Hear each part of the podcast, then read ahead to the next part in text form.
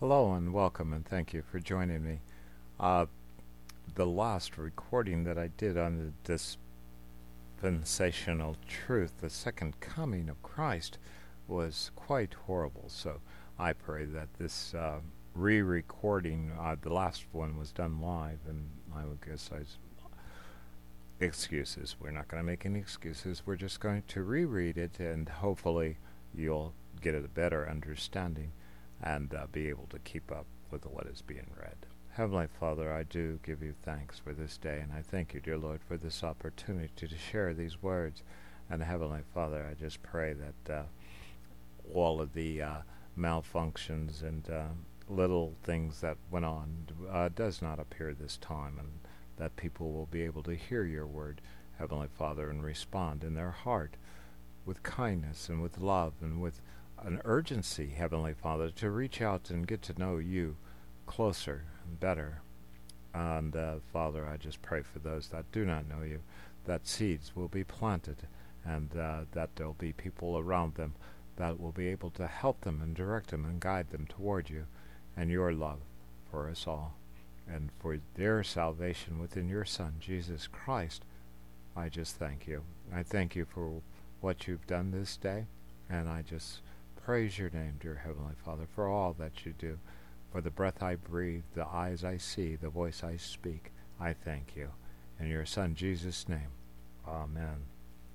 Okay, so we're going to get right to this. This is uh, the second coming of Christ. And where I started out was the Apostle Paul in his epistles clearly distinguishes between the coming and their doctrinal significance. In his letter to the Hebrews, he classified Christ appearing as hath he appeared, and that's Hebrews chapter 9 verse 26. Now to appear, Hebrew 9 chapter 24. Shall he appear, Hebrew chapter 9 verse 28. In his letter to Titus, Titus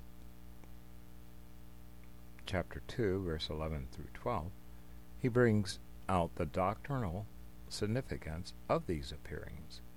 As a prophet, he died for our justification. As a priest, he lives at the right hand of God, not only as our advocate, but our sanctifier. And when he comes again, as a king, it will be for our glorification.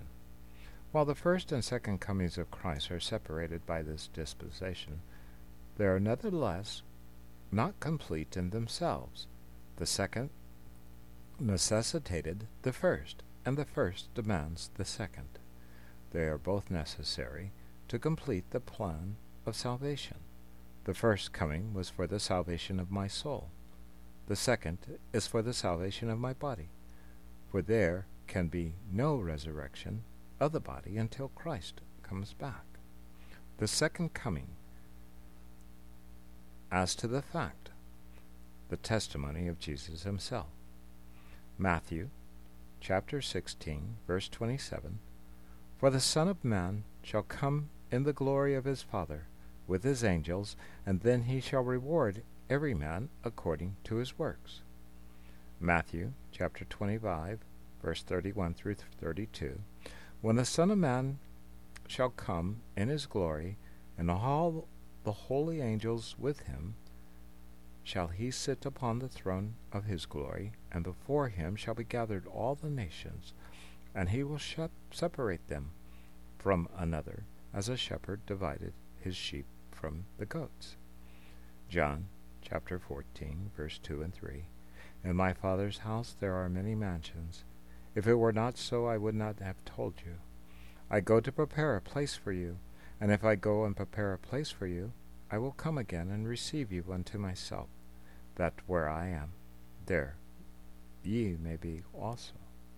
And John chapter 21, verse 22. If I will tarry, if I will that he tarry till I come, what is that to thee? Follow thou me. The testimony of the heavenly beings. Acts chapter 1, verse 10 through 11. And while they looked steadfastly toward heaven, as he went up, behold, two men stood by them in white apparel, which also said, Ye men of Galilee, why stand ye gazing up into the heaven? This same Jesus, which was taken up from you into heaven, shall come in like manner, as ye have seen him go into heaven. This passage declares that the same Jesus shall return in like manner. As he went, that is, that his return will be visible and personal. The two men that stood by were probably Moses and Elijah. They appeared with Jesus on the Mount of Transfiguration. They were doubtless the two men who testified to the women at the tomb that Jesus had risen. That's Luke chapter 24, verse 4 and 5. And they will be the two witnesses that shall testify during the tribulation. That's Revelation chapter 11, verse 3 and 12. The testimony of the apostles. Paul, for our conversation is in heaven, for our conversion, our, no, for our conversation is in heaven, from whence also we look for the Savior, the Lord Jesus Christ, who shall change our vile body, that it may be fashioned into his glorious body, according to the working whereby he is able even to subdue all things unto himself. And Philippians chapter 3, verse 20 through 21. Looking for that blessed hope and the glorious appearing of the great God of our Savior, Jesus Christ. Titus chapter 2, verse 13. So Christ was once offered to bear the sins of many, and unto them that look for him to appear the second time without sin unto salvation.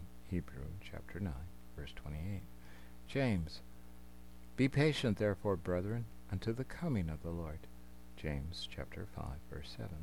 Peter, for we have not followed cunningly devised fables when we made known unto you the power and coming of our Lord Jesus Christ, but were eyewitnesses of his majesty. 2 Peter chapter 1 verse 16. Peter here refers to the transfiguration of Christ on the Mount, Matthew chapter 17 verse 1 and 5, which was a type of his second coming. Moses was a type of the resurrection saints, and Elijah of those who shall be translated without dying. Peter, James, John were a type of the Jewish remained that shall see him when he comes, and the remaining disciples at the foot of the mount, unable to cast the demons out of the boy of those professed followers of Jesus who shall be left behind at the rapture, and who shall be powerless to cast the demons out of the demon possessed people of that period. Jude and Enoch, also the seventh, from Adam prophesied of these, saying, Behold, the Lord cometh with ten thousand of his saints to execute judgment upon all, and to convince all that are ungodly among them of all their ungodly deeds which they have ungodly committed, and of all their hard speeches which ungodly sinners have spoken against him. And that's Jude chapter 14, verse 15. John, and now, little children, abide in him, that when he shall appear, we may have confidence and not be ashamed before him at his coming. That's 1 John chapter 2, verse 28. Behold, he cometh with clouds, and every eye shall see him, and they also which pierced him, and all the kindreds of the earth shall wail because of him. Even so, Amen. And that's Revelation chapter 1, verse 7. The testimony of the Lord's Supper. For as often as you eat this bread and drink this cup, you do show the Lord's death till he come. That's 1 Corinthians chapter 11, verse 26. The Lord's Supper is not a per- permanent ordinance. It will be discontinued when the Lord returns. It is a memorial feast. It looks back to the cross and forward to the coming. An engagement ring is intended to be permanent. It is simply a pledge of mutual love and loyalty and gives place to the wedding ring. So the Lord's table may be looked upon as a brutal pledge left to the church during the absence of the betrothed. Paul, in all, all his epistles, refers but thirteen times to baptism, while he speaks of the Lord return fifty times. One verse in every thirty in the New Testament refers to Christ's second coming. There are twenty times as many references in the Old Testament to Christ's second coming as to his first coming. The five theories. While the majority of the professing, professing Christians admit the fact of the second coming of Christ, they are not agreed as to the manner of time. There are five theories as to the second coming. That his coming again is spiritual and was fulfilled at Pentecost. It was not Christ, but the Holy Spirit that came at Pentecost, and his coming was conditioned on Christ's absence. For Jesus said, It is expedient for you that I go away. For if I go not away, the Comforter, the Holy Spirit, will not come unto you. But if I depart, I will send him unto you. And that's John chapter 16, verse 7. If the Holy Spirit is only another manifestation of Christ, then they are identical, and that nullifies the Trinity. The fact is, the whole Testament, the whole New Testament was written after Pentecost and declares over 150 times that the second coming of Christ was still future. And more, none of the events predicted as accompanying the second coming occurred at Pentecost, such as the resurrection of the dead in Christ, the translation of the living saints, the binding of Satan, etc. Two, that the conversion of the sinner is the coming of the Lord. This cannot be a conversion for sinner comes to Christ, not Christ to sinner, and the sinner's conversion is the work of the Holy Spirit and not the work of Christ.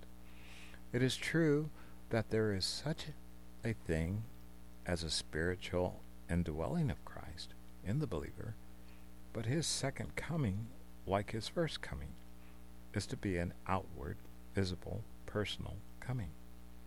3. The death is the coming of the Lord. The text that is used more than any other for funeral ceremonies is, Watch therefore, for ye know neither the day nor the hour when the Son of Man cometh. And that's Matthew chapter 25, verse 13. The context shows that this refers to a future coming of Christ. Christ could not come to the earth every time a person dies for two reasons. One, a soul passes into eternity every second, and this would necess- necessitate Christ remaining continuously on the earth. 2. Christ is engaged in his high priestly functions in the heavenlies and could not leave them to come to earth for the souls of the dying. The fact is that at death the believer goes to Christ. Christ does not come for him. Death is always spoken of as a departure, absent from the body, present at home with the Lord. That's 2 Corinthians chapter 5, verse 6 through 8. If Jesus had meant by his second coming death, he would have said to his disciples, If I go and prepare a place for you, I will send death to bring you to myself. But he did not. He said, I will come again and receive you unto myself. The last chapter of John's Gospel settles the matter.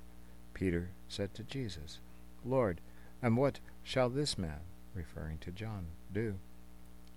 And Jesus saith unto him, If I will that he tarry till I come, what is that to thee? Follow thou me. Then went this saying abroad among the brethren, that disciple John should not die.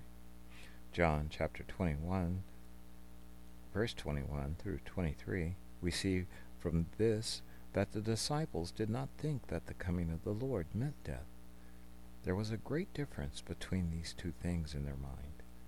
Death is an enemy. 1 Corinthians chapter 15 verse 26 through 55. It holds us in the grave. It robs the body of its attractiveness. It is the wages of sin. Romans chapter 6 verse 23. And the result of God's wrath while the second coming of Christ is a manifestation of his love, Christ is the Prince of life. There can be no death where he is. Death flees at his coming. When we was when he was on earth, nothing could remain dead in his presence. His coming is not death, but resurrection. He is the resurrection and the life. And when he comes, he will change our vile body, that it may be fashioned like unto his glorious body. And Philippians chapter 3, verse 20 through 21. Number 4. That the destruction of Jerusalem in AD 70 by the Romans was the second coming of the Lord. The Lord was not present at the destruction of Jerusalem. It was destroyed by the Roman soldiers, and none of the things that are to occur at the second coming occurred at the destruction of Jerusalem, such as the resurrection of the dead, the translation of living saints, and the physical changes that are to occur at Jerusalem and in the land of Palestine at Christ's coming. Zechariah chapter 14, verse 4 through 11, and Ezekiel chapter 47, verse 1 through 12. Christ's purpose in coming back is not to destroy Jerusalem, but to restore it. It must be trodden down of the Gentiles until the time of the Gentiles are fulfilled. Then shall they see the Son of Man coming in a cloud power and great glory. Luke chapter 21, verse 24 through 28. The book of Revelation, written 26 years after the destruction of Jerusalem, speaks of the second coming of Christ as still future. That the defunction of Christianity is the second coming of the Lord. This cannot be true, for the dysfunction of Christianity is gradual, whereas the Scriptures declare that the return of the Lord shall be sudden and unexpected as a thief in the night. Matthew chapter 24, 27, 36, 42, and 44. First Thessalonians chapter 5, verse 2. Revelation chapter 3, verse 3. Again, the dysfunction of Christianity is a process, while the scriptures invariably speak of the return of the Lord as an event.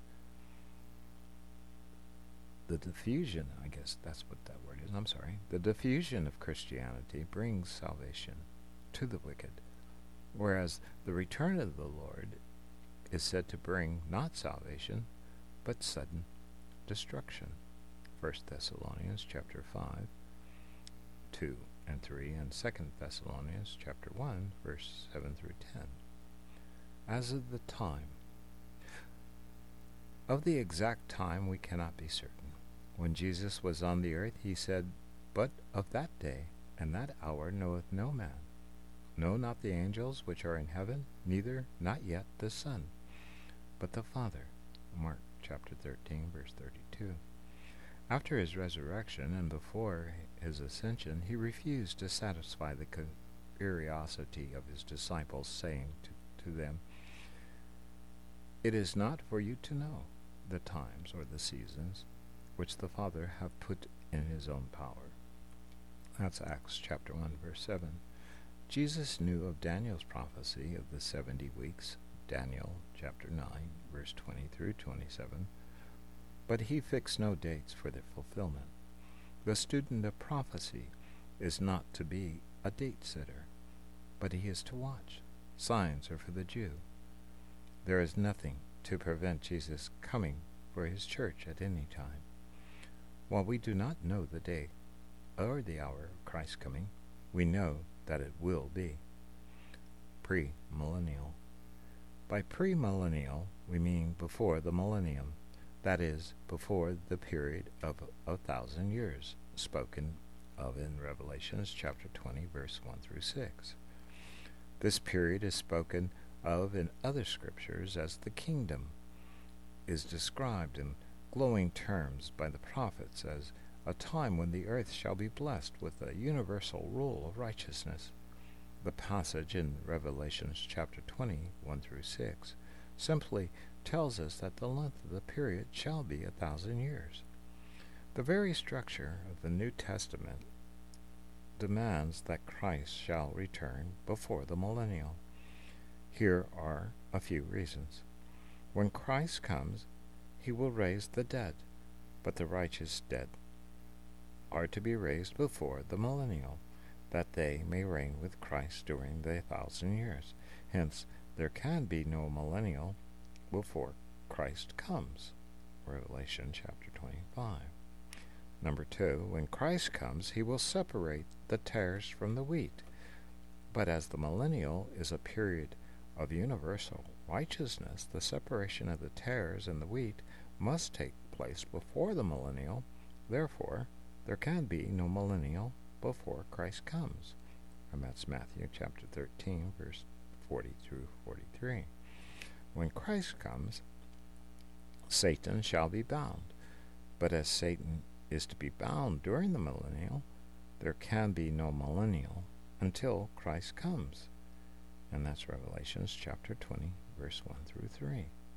When Christ comes, the Antichrist is destroyed.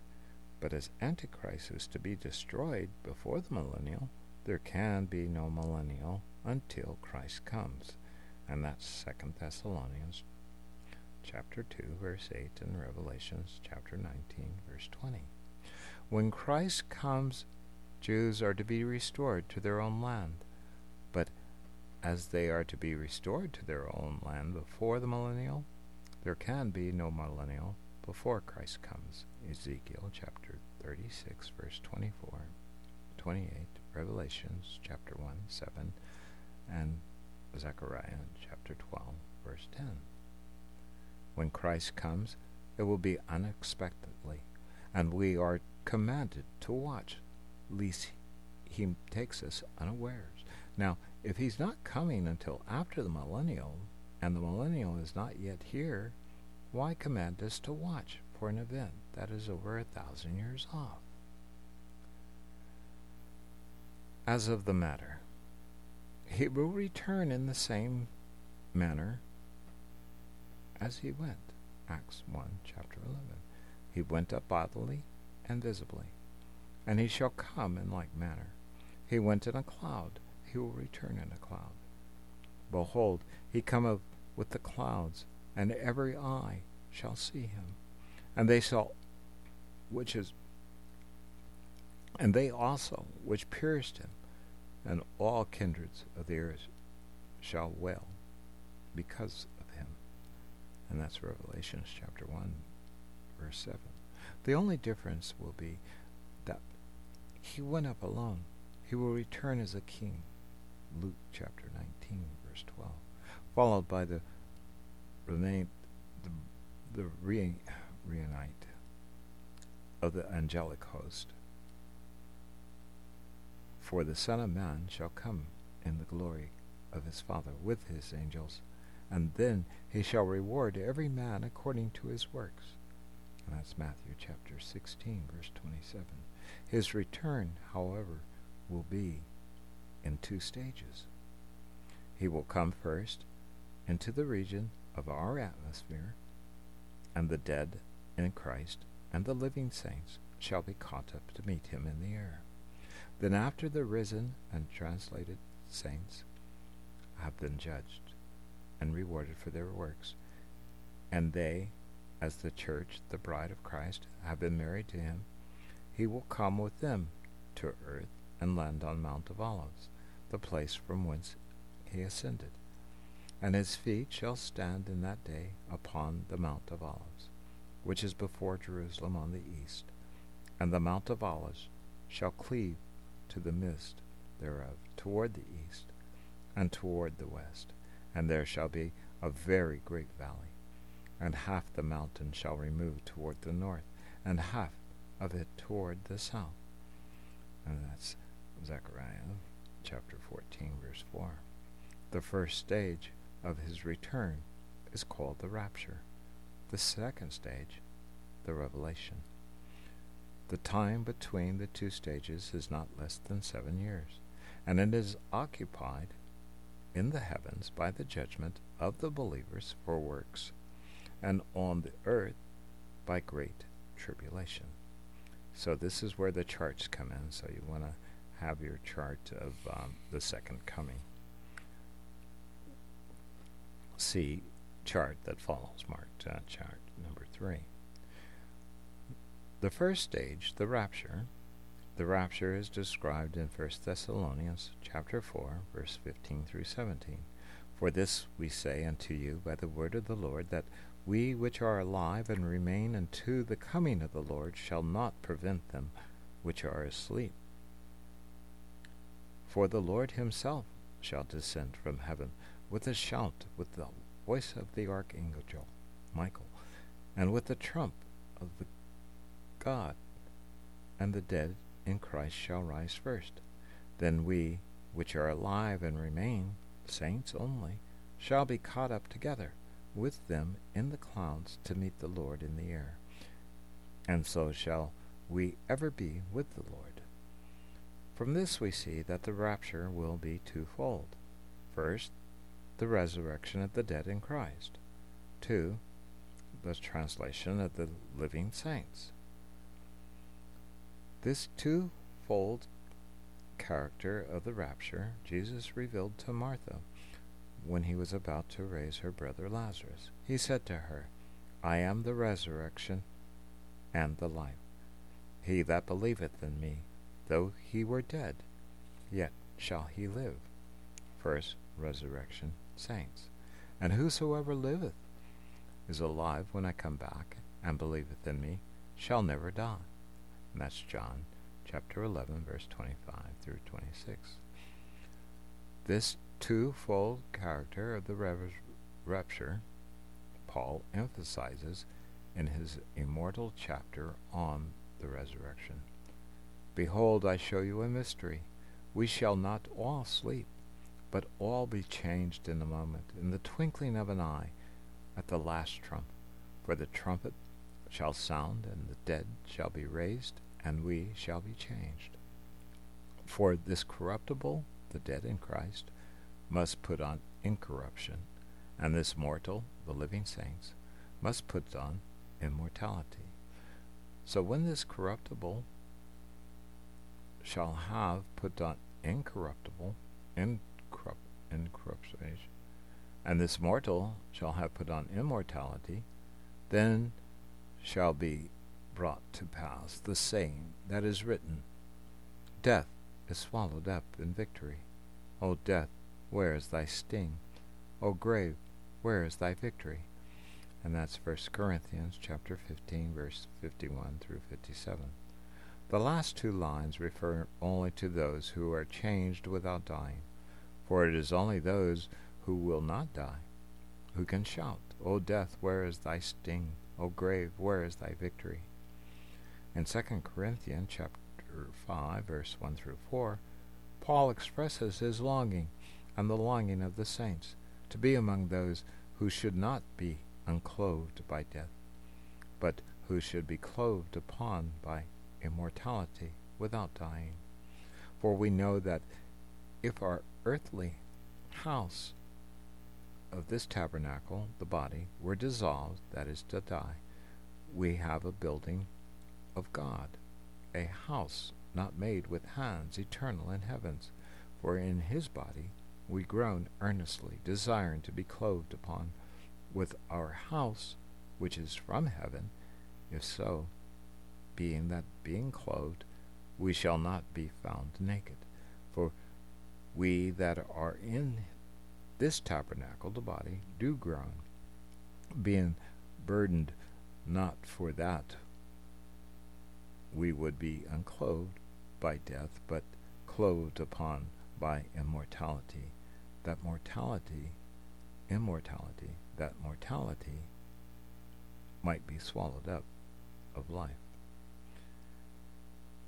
In this letter to the Philippians, while Paul hopes that if by any means he may attain unto the out among the dead resurrection, yet he pressed toward the mark of the prize of the high calling of God in Christ Jesus. Philippians chapter 3 verse 11 through 14. That is, why Paul would esteem it a great thing to rise from the dead at the first resurrection and to be caught up with those who would be changed, yet he would esteem it a prize if he could be caught up without dying, that is, to live until Jesus came back. The rapture will be a surprise. Watch therefore, for ye know not what hour your Lord doth come.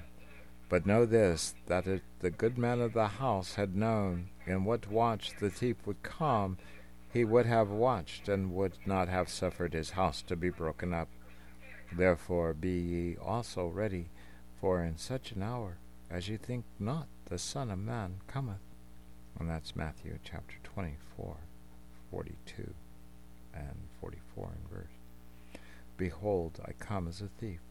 Blessed is he that watcheth and keepeth his garment, lest he walk naked, and they see his shame. And that's Revelation chapter 16, verse 15.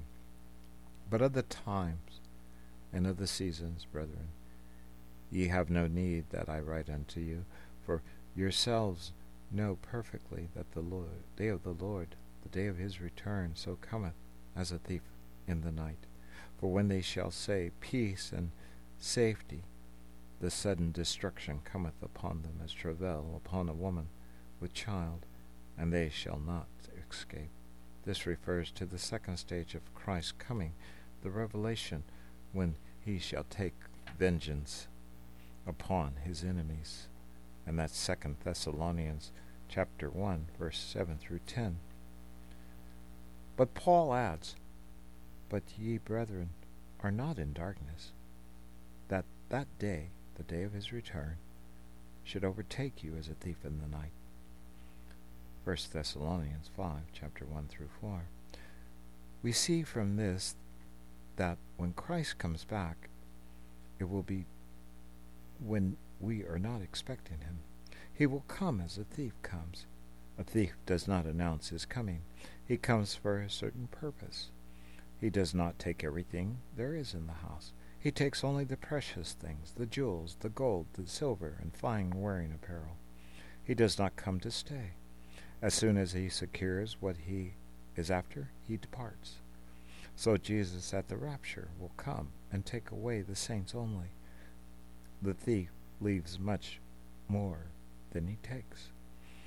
He leaves the house and the furniture and the household utensils. So the Lord at the rapture will leave the wicked and the great masses of the heathen behind, for those who will be taken will be comparatively few. The rapture will be elective. It will not only be separate the saints from the unbelievers, but it will separate husbands from wives, brothers from sisters, friends from friends. I tell you, in that night there shall be two men in one bed. The one shall be taken, the other shall be left. Two women shall be grinding together. The one shall be taken, the other left. Two men shall be in a field. The one shall be taken, the other left. Luke chapter 17, verse 34 through 36. The words men and women in this passage are in italics. That means that they are not in the original, and so the passage should read, There shall be two in one bed, husband and wife, or two sisters, or two brothers, or two friends. Two in bed indicates night, two grinding at a mill, morning or evening, two in the field, mid noon. This shows that the rapture will happen all over the earth at the same time, or as the apostle describes it, in a moment or a twinkling of an eye. As the lightning cometh out of the east and shineth even unto the west, we shall also the coming of the Son of Man be. And that's Matthew chapter 24, verse 27, is the way Jesus puts it. The rapture will be the most startling event at this age and dispensation, as it is to occur in the twinkling of an eye and all over the earth at the same time. That part of the world that is not asleep will witness the event. As to the shout of the Lord, the voice of the archangel, and the trump of the God, we do not know whether their sound will be heard and distinguished by others than the dead in Christ and the living saints. We know that one day the Father spoke to Christ in a voice that he understood, but the people who stood by mistook it for thunder. And that's John chapter 12, verse 28 29. When the Lord appeared to Saul of Tarsus on the road to Damascus and spoke to him, the men that journeyed with him stood speechless, hearing a voice, but not seeing no man, and not understanding what was said. And that's Acts chapter 9, verse 3 through 7. We know, however, that the dead in Christ will hear the sound, for it will be intensely penetrating. There will be no graves so deep, no catacombs, no rock covered, no pyramids or mausoleums so thick what the sound shall reach their disciples, their depths, and the dead in Christ shall hear the cry, Awake, ye sleeping saints, and arise from the dead. It is morning, the morning of the first resurrection. On the morning of that glorious day, the air will be filled with spirits of the dead in Christ come back to earth to get their bodies raised and glorified. Whether the cemeteries and country churchyards will look like plowed fields and monuments and grave slabs to be overturned and vaults and places of um, the sepulchre be shattered by the exodus of those who found their last resting place there, and thus testify to the fact of the literally literal body resurrection of the dead, or whether the sainted dead shall slip out of their sepulchres without disturbing them, as Christ arose and left the tomb without breaking the seal, the angel rolling away the stone, simply to show that the tomb was empty. We are not told, only the event itself will disclose the matter of the first resurrection. If the dead slip out of their places of sepulchre without disturbing them, the first resurrection, will be secret and probably unknown to the world. But it will not be so with the living saints who are translated. If it is night on our side of the globe when the rapture occurs, the community will wake up in the morning to find all the real Christians gone, disappeared in the night. Many may hear the sound of the midnight cry. Behold, the bridegroom cometh, but thinking it only thunder, will turn over for another nap.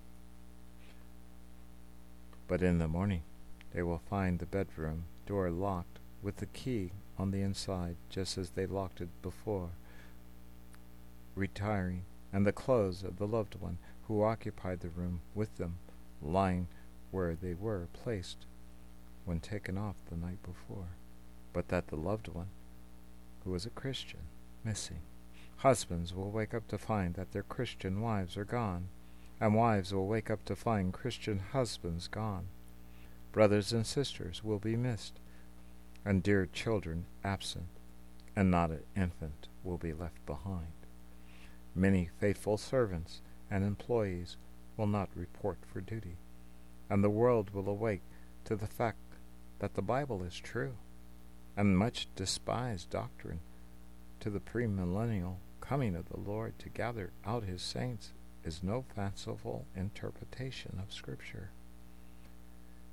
If it be day with us when the rapture occurs, the event will be startling, as it was in the days of Noah. Matthew chapter 24, 36 through 39. The people will be eating and drinking and marrying and giving in marriage, buying and selling, planting and building. If it be at a pleasant time of the year, the boats and cars and parks will be filled with pleasure seekers. If it be in the midst of a week and during business hours of a day, the shops and stores will be filled with shoppers, and the mills with toilers, and the streets of the cities lined with men and women and children on pleasure and business bent. Suddenly a noise from heaven will be heard, like a great peal of thunder. The people will rush to the doors and windows, and those on the streets and in the fields will look up to see what has happened. To the vast majority will be but a startling and alarming sound, but to many it will be the voice of the Lord. but when the people recover from their surprised and affrighted condition, they will discover that a great many people are missing, and that the missing were the best people in the community. The large department stores, banking institutions, manufacturing plants, and other places of business will find their working force depleted by the loss of faithful employees.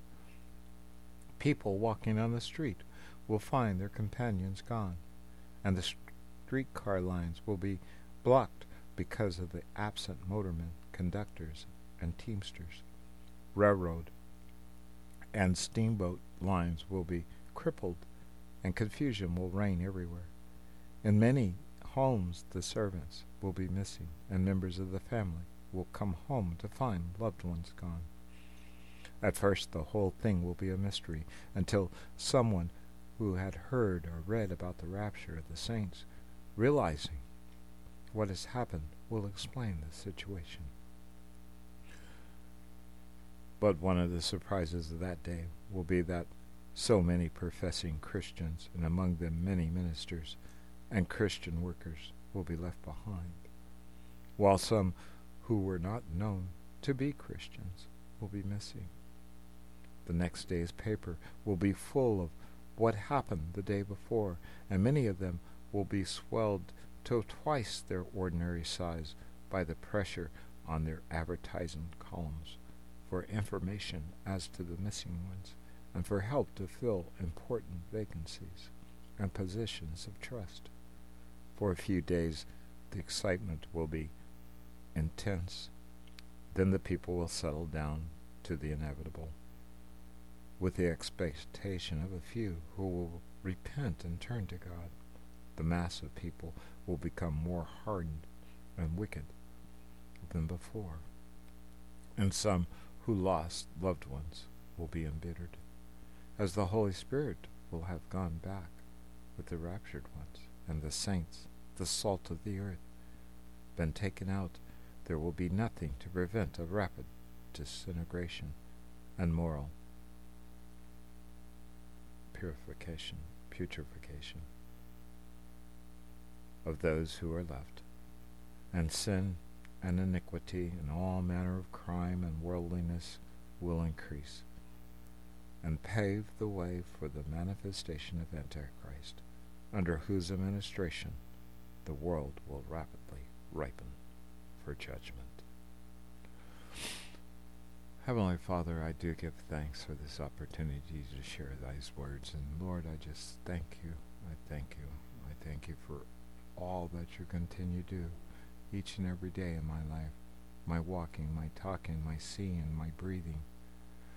And I just pray that you just bless these words and the ears that hear them, dear Heavenly Father. And to also plant seeds into those that do not know you yet. And I just give you all the praise in your Son Jesus' name. Amen. All right, so I've uh, redone this one, so catch the next one, and uh, hopefully we'll catch you on Friday. In the meantime, say hello with a smile. Be blessed.